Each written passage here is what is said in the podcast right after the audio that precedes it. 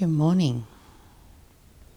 It is 7:16 a.m. on June the 22nd and it is currently 11.9 degrees. It is midwinter day.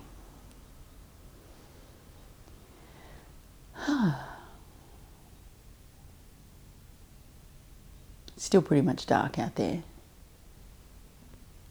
There are a few brave souls walking their dogs. It stopped raining at some point during the night. So I've decided what I'm going to do today is to try to track this book length poem that was published in 1982 called Midwinter Day. It was written by a lady called Bernadette Mayer. And she wrote it on December the 22nd, 1978 in a town called Lenox, Massachusetts. That's her contention is that she wrote it all in one day. She says she wrote it from notes, tapes, photographs, and memory. And the thing about this book is that when you hear that, you think, well, how can you write a book in one day? I'm going to attempt to answer that question throughout the day and sort of track the same pattern that Mayer takes throughout her day.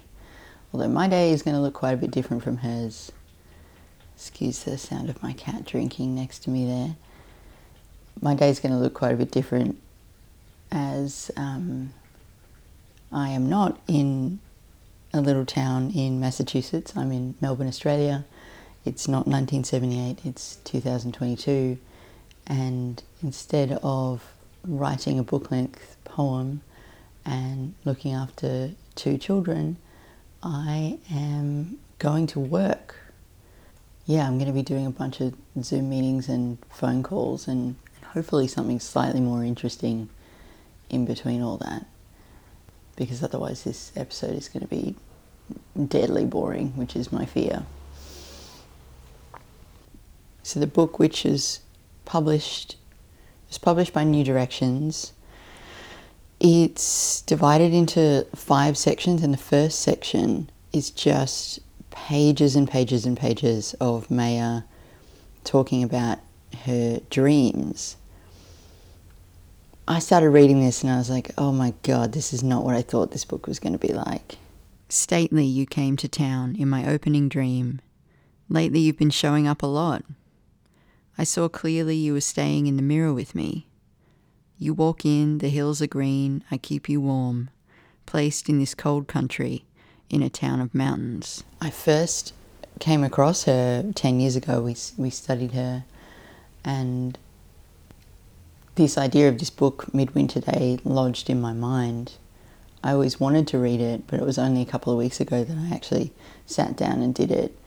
And um, yeah, this first 25 pages I could barely get through it. I was just like, oh no, this is not good at all.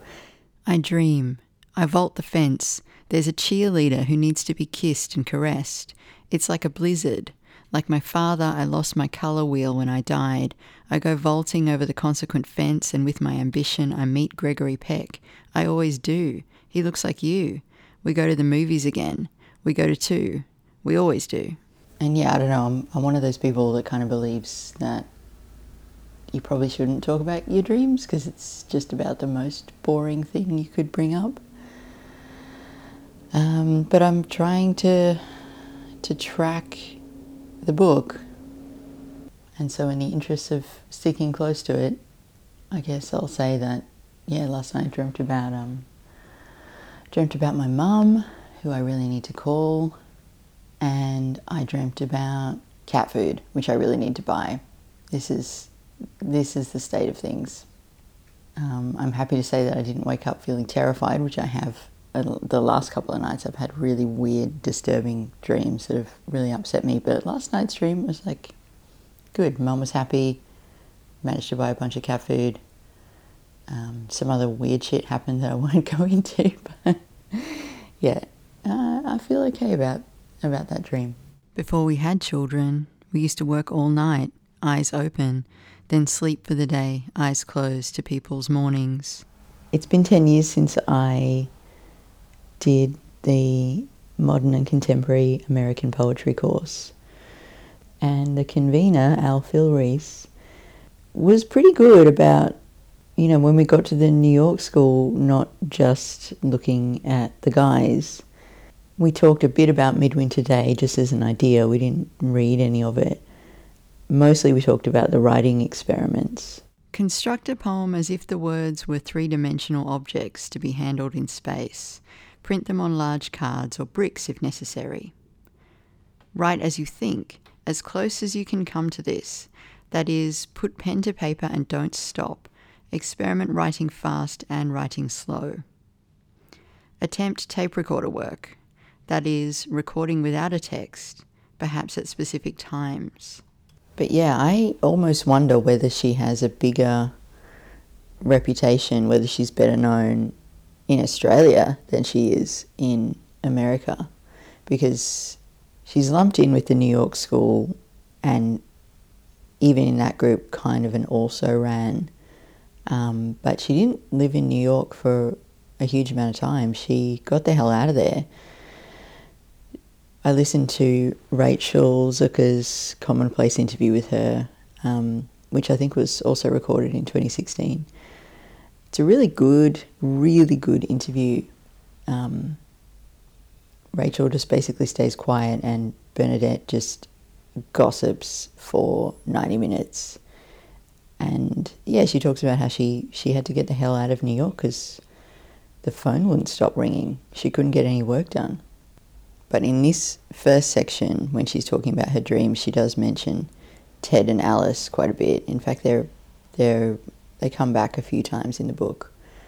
Ted and Alice being Ted Berrigan and Alice Notley, who are very much New York school poets. So she was friends with them, but she was at a bit of a remove. And I think it's probably safer to call her an experimentalist, and this book might be her biggest swing. At Ted and Alice's house, it's like love. I was mad, I was jealous, it was like love. It must be that dreaming has its effect on dreams. Lying on a bed in the dream, Ted is on the phone, like Thomas Edison, Tom, Ed, or even John Thomas or the anonymous electrician, that he is, he said, and Alice said, It's silly to be dead or jealous either, but I feel mute, dumb, and mad. And thus alive to those two women, or are they men who are giving you a blowjob, or at least repairing you, which has to do with something Alice said?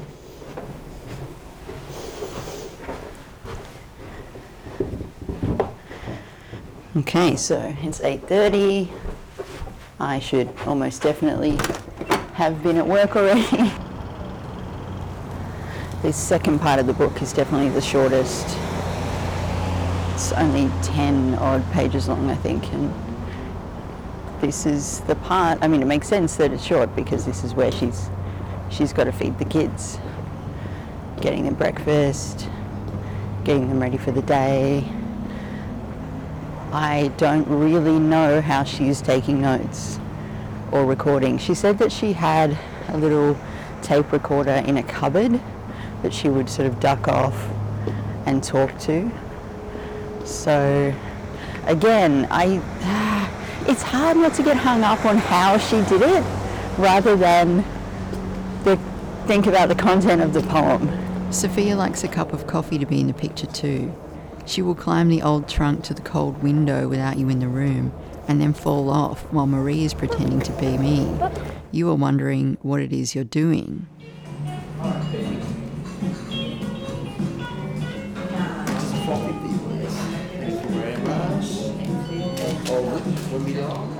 I pick her up. You are pouring oatmeal into the measuring cup. There's a chipmunk singing in time to his tale with the honey locust tree, where the cat was treed and a black bear in Windsor ran into the car of a man going west on Route 9. Anyway, welcome to the office. I. What do I have to do? First thing I have to do is post Lucy. That's the most important thing. Um, if everything could happen at once, even as merely as only two babies crying and requiring everything but nothing at one time, The desire to control something as small as any destiny begins to seem like just will. All staff meeting in 39 minutes. Meeting about ethics documentation.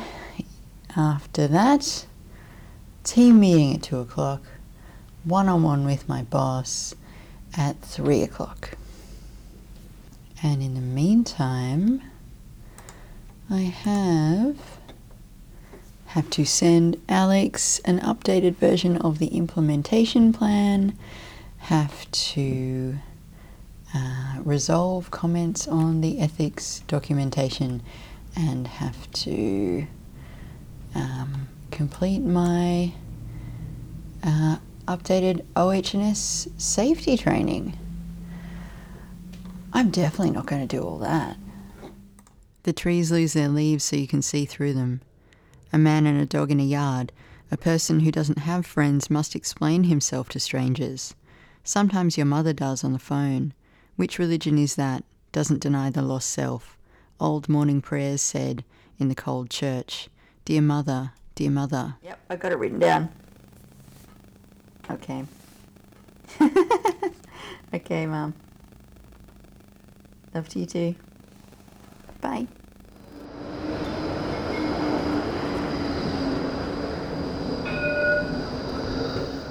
This is where Mayer is doing her errands for the day. She goes to the post office, she goes to the library, she goes to the grocery store, health food store, um, taking the kids. Wisdom's grey sky remembers snow is white crystals, hall mirror, misaligned and broken strollers, sex and going out, what there is of snow icing the path ploughed over the ground. The thing that really strikes me about this section is she's just so matter of fact. She just lists what happens. She doesn't sound like she's really feeling anything, um, good, bad, or indifferent. She's not. She's not frustrated. She's not happy. It's really weird for a book that is so personal and so completist and includes so much, at the end of it, you, you almost feel like you barely know her. But even as I say that, I'm thinking, well, how much more do you want? God, how much more do you want to know? Nearby, there are the former homes of Edith Wharton, Nathaniel Hawthorne, Herman Melville, William Cullen Bryant, and Edith Wharton's mother in law, the birthplace of W.E.B. Du Bois, and places Oliver Wendell Holmes frequented. Hawthorne said, I detest it. I hate Berkshire with all my whole soul, and would joyfully see its mountains laid flat. One knows not for ten minutes whether he is too cold or too hot. In a webinar she was doing for um, for the Modpo crew, she was asked whether you need to know the traditional forms before you start writing uh, in experimental ways. And she just said, No, absolutely not. Why would you want to write that 19th century bullshit? just have fun. Charles Lennox was the third Duke of Richmond, great grandson of King Charles II. Now the town's rich people live on Yokun Avenue near the private country club. I work at a research hospital and uh, the head of the organisation was updating us all. He was trying to kind of, you know, jolly everybody along because we keep going back into the office and then inevitably someone has COVID and then we all have to take a week off. it's like I was meant to be in the office today, but the guy working next to me had COVID last Tuesday, so I'm here. Um, but yeah, he was framing it all. He was saying, you know, it's the winter solstice today.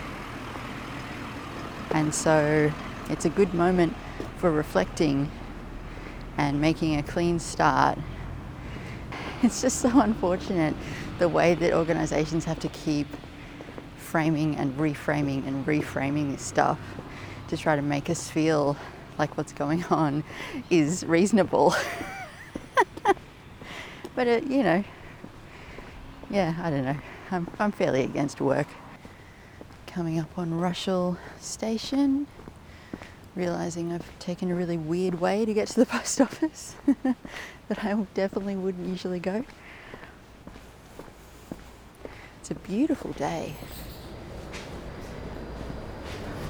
Yeah, yeah, yeah. I, I spoke, I spoke to Ainsley. Um, I'll just text her and get it.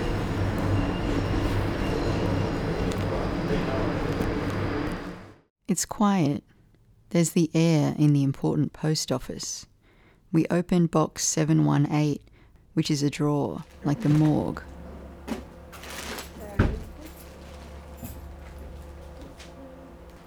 Thanks for that.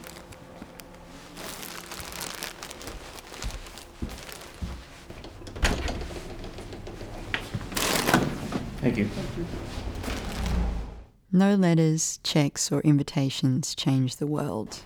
What did we get in our haul from the post office? A bunch of letters from the bank, other bank, more bank.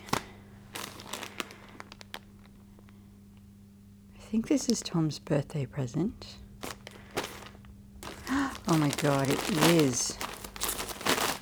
Holy shit. Amazing. And what is this? What is this? it's the Sleep Rickets t shirt. That was so fast. I literally only ordered this like a week ago. It's really cute. I do, but sometimes it's, I don't know, sometimes it's better to try to do six things at once, I think. um, that letter looks great. One little thing on that. Um, you said we're planning a few induction sessions. Do you want to specify how many? Okay. Do they have to go to both? Okay, that's fine. There's a sign on the door that from the first of the year, library hours will be curtailed due to fuel prices. I feel the library should be colder and open longer hours, but I would rather see the downfall of the Shah. Everybody's autobiography is in this library. There's Noah's Ark. I go down the narrow Victorian hall to find Alone and Alive. Two ladies talk of Bible classes. The man who tends the yard goes out by the locked gate. The loud noon siren sounds from the town hall. The library clock chimes 12 times. We borrow Pepys' diaries and Drinkwater's book on Pepys. Bit Between My Teeth by Edmund Wilson. Alone, The Little Lamb, and Curious George. Tantara! It's a sound echoic of the trumpet's blast. Marie Maria Callas is having a tantrum in the library. She won't surrender her books. She won't put on her coat. It's a violent, willful outburst of rage and annoyance, like not having a room of one's own or the love of another. It's a fit of bad temper caused by the extremes of temperature. Nothing is mixed properly in her. She is excessive, rude, full of drama, intense fits of pitched proportion, freaking out. She is hard and soft at once, hot and suddenly cool, mad. She needs water. She needs kneading. She is not at all proportionate to the energy expended. How resilient is she?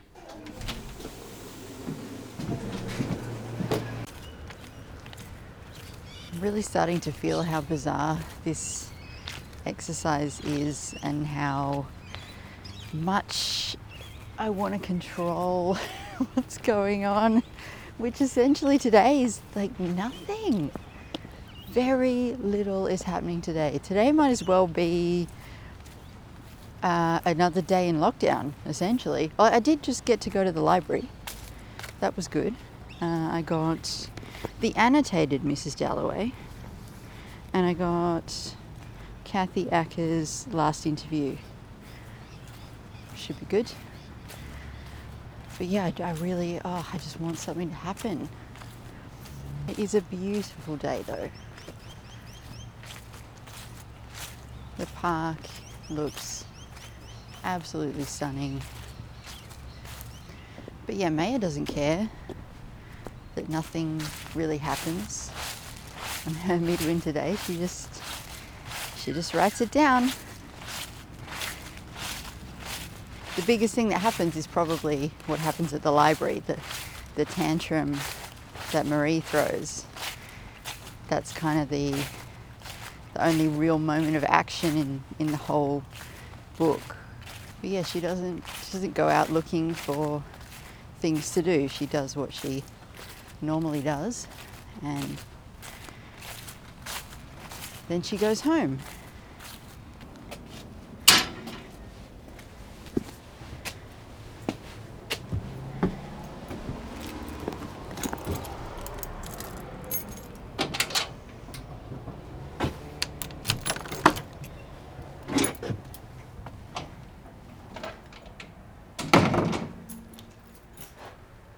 Hello, sweetie. I guess it's not it's not true that the last couple of hours nothing happened.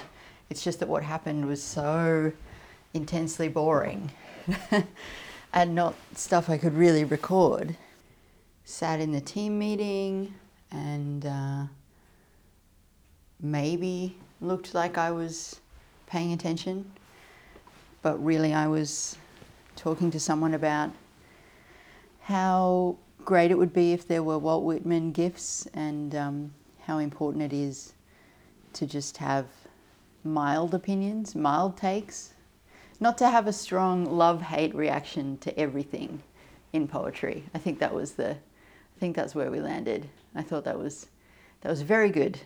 it's a very good conclusion for a midwinter day. And then I had a meeting with my boss that I managed to keep to 10 minutes. And then I decided that work was over for the day. So now I'm here patting my cat, and there's nobody else home, and we can do whatever we want. Getting Marie to climb the stairs is like the time I tried to drive to Nova Scotia in one stretch, and the wheels kept flying off the car, and we'd stop every hundred miles or so to have them soldered back on. It wasn't that the wheels flew off exactly, but we kept getting flat tires, and you took the wrench and tried to unscrew the bolts, the whole thing, like a pin that kept the tire on, would snap off. By the time we might have been almost in time to make the ferry from Portland, we were so tired we had to lie down on the grass in some rest stop under the horrible sun, and later we got seasick and couldn't sleep on the boat, though we'd paid to get a cabin to rest in. In Halifax, they sell miniature meat sandwiches in the butcher shops.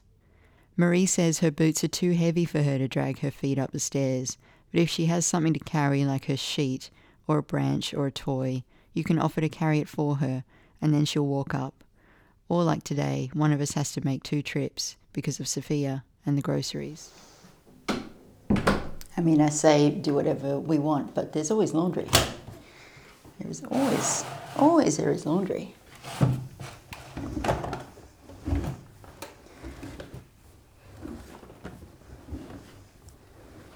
I cannot stop editing myself. I think of something to say, and then I think that's that's not interesting. And in that um, in that interview on Commonplace, Mayer and Rachel Zucker are laughing about the idea that it should be a poet's job to decide what's interesting and what makes a good poem. They think that this is hilarious, that poets should worry about that. I mean, it's a, it's a gutsy move to, to decide that that's not, that's not what you're going to worry about. You're just going to write it down. You're Just going to write down what happens. And now I'm going to hang out the laundry. Marie's painting with tempera colours. Raphael once told me he thought Diane di Prima's work was difficult and somewhat crazy until he read mine, though he's sympathetic and sees our writing as a symptom of what he thinks of as the crazy times. William Shirer surely wouldn't like my work. He says Gertrude Stein was a megalomaniac and the ugliest woman he ever saw, and that her writing is just silly. I wonder what he'd have thought of Margaret Fuller Ossoli. Barry told Clark I shouldn't write about Lenox, and he didn't like Lenox. Someone else said I was no longer a true experimentalist. Alex once said my writing was rude, and Les thought my photographs in memory were too pretty. Marie's paintings are bright and done quickly. 4.52. It's getting dark out. Footy training's just finishing up by the looks of things. The dogs are returning for their evening outings, and the city is looking extremely pretty. It's getting dark out. What's this desire? Sophia's awake. She slept late, she's not calm, she sounds hungry. Marie, having slept lightly, awakens. She cries. Sophia points to a banana. Marie's thirsty. The sun begins to set. For a moment, the room is pink. Soon the snow will be blue. At this point in her day, Mayer is dealing with what my mum uh, calls the witching hour, when the kids are um, they have their naps and then she she needs to feed them again and then get them properly to bed after that. She's doing a lot of work at this point in the day, and there's something. Um, the cat's decided to sit on the recorder. Excuse you. Yeah, there's something here about legitimacy and privacy because I'm not doing any of that, and Tom is still at work and um, he will not be home for another couple of hours at least. And I can kind of just, um, you know, I can just do whatever I want. What I tend to do is, is housework and get dinner ready and um, continue working because uh, apparently I can't stop working. But um, yeah, there are there are no little people for me to look after here, and you know, I was thinking about like the guts that it would have taken Mayer to write this book in 1978 about mothering and about the basic stuff that she's doing, the daily stuff that she's doing. It's not basic, but it's daily. Um, and the guts to follow through with it. You know, there's been multiple times today when I've been like, this is a really stupid idea. I should stop. Um, but she she didn't. She wrote she recorded everything for the whole midwinter day and she you know when you read it you definitely get a sense that she didn't edit heavily at all uh, that's not meant to sound like a backhanded compliment that's um, that's that's a fact I think she'd agree with that you know that follow through would have taken like I said quite a bit of guts how did she get the courage to decide that her project was legitimate. Legitimacy as a poet, you know.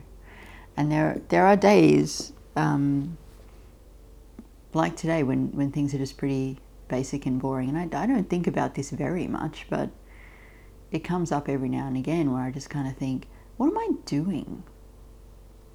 Um, and I think everybody thinks that. I don't think that having children would make a massive difference there. Maybe it would.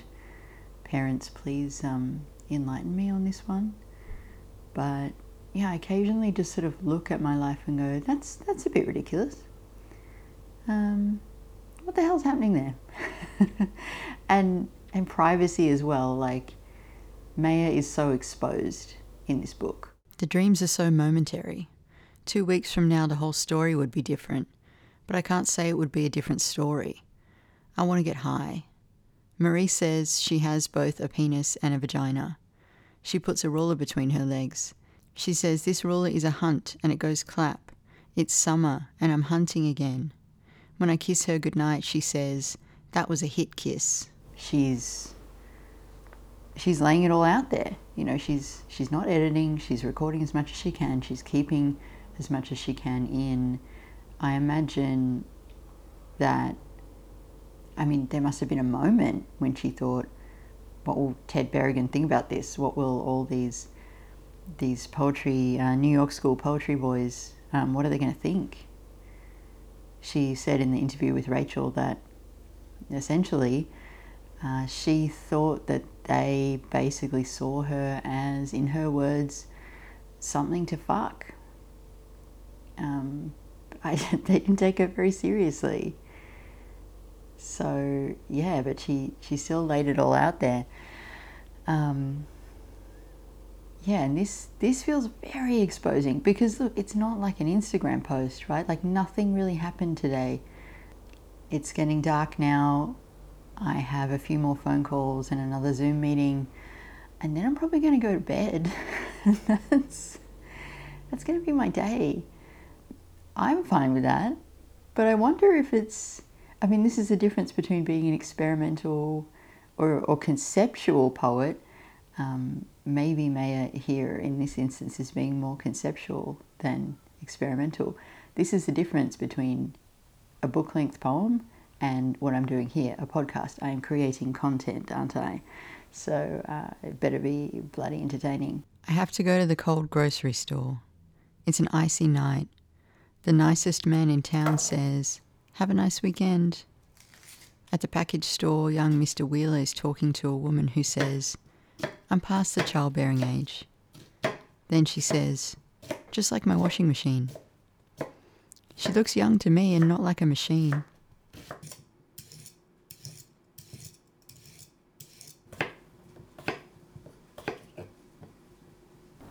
All right. Quarter to nine or thereabouts. Beautiful starry night. It's lovely out here. At this point, Maya's kids are very much in bed, and after a while, she hits this. She hits this stride. She starts doing this listing. If only we could all get some sleep, like Chaucer, or a Latin Sabine, or Etruscan mother who didn't have the time, chance, education, or notion to write some poetry, so I could know what she thought about things. There are some who did anyway. There's Anne Bradstreet and Cy G, Elizabeth Barrett Browning, Alice Notley, and me, Adrienne Rich, Sylvia Plath, Anne Sexton, Elinor Wylie, Louise Bogan, Denise Levertov. There's Barbara Guest, H.D., and Harriet Beecher Stowe, Maureen Owen, Nikki Giovanni, Diane di Prima, Murasaki Shikibu, Fanny Howe and Susan Howe, Muriel Rukeyser, Mina Loy, Lorine Niedecker, Gwendolyn Brooks, Marina Tsvetaeva, and Anna Akhmatova. There's Rebecca Wright and the Saints. When she spoke to Rachel about writing the book, she said it was it was like tracing, and I think part of that was she had done a whole bunch of preparation before she sat down to write it. She had gone to the bookstore and she'd made a list of all the bestsellers, which she includes in the book. She'd she'd put a, a whole bunch of typewriters around the house and notepads. She had her tape recorder in the cupboard to go to to talk to. Uh, obviously, Lewis knew what she was going to do that day. Um, but yeah, I don't know. Like getting to the end of doing a day's worth of recording, I'm completely wasted. Like I'm so tired the thing that I think I've realized through doing this is even if she was just collecting the materials, or even if she had all the materials collected and she was just writing for a day, either way, it's exhausting. Like, I don't know how she had the stamina. At least two hours ago, I was just like, I can't. That that's it. I'm out. I don't want to. I don't want to record anymore. I don't want to talk about this book anymore. Um, yeah, I have a whole new level of understanding of what it is to try and do one thing for a whole day. I've really noticed everything much more throughout the day. I've also been extremely frustrated because I had expectations about what I was going to be able to record and all the insightful things I was going to be able to say and I didn't capture what I wanted and I didn't I didn't have the thoughts that I planned to have weirdly it's been a really good exercise in realizing how little one can control in the course of a day. There are some things we cannot say. No, I can't say that. The awful presence of the obvious. Abdicated time never relents in its demand to speak all at once, because but for that, there's the chance the rest of what's begun to be lost might be lost. I think it matters a lot less whether this book was written in a single day, though. And it matters a lot more that it was written and published at all, especially at the time that it was. There's so much mundanity, there's so much dailiness. In many ways, it's a very it's a very feminine book. I guess what I mean by that is it includes a lot of things that are not typically seen as valid or interesting through a, a masculine gaze. So the fact that it exists means that we get a whole new frame of reference for what a poem could be, for what a book could be, for what poetic subjects could be. And, you know, Rachel Zucker on Commonplace, she's very much a, um, a student of Mayer's and her whole thing about the poetics of motherhood. Um, you know, I'm not a mother, but I'm glad that that exists and that is space that has been carved out. So at the end of the book, Lewis goes out for cigarettes. He comes back. She talks a little about current events. She talks about what might happen with the Shah of Iran. And then she finishes. From dreams, I made sentences. Then what I've seen today. Then past the past of afternoons of stories like memory. To seeing as a plain introduction to modes of love and reason. Then to the end, I guess, with love, a method to this winter season. Now I've said this, love, it's all I can remember of midwinter day, the 22nd of December. Welcome, sun, at last with thy soft delight that takes the bite from winter weather and weaves the random cloth of life together and drives away the long black night.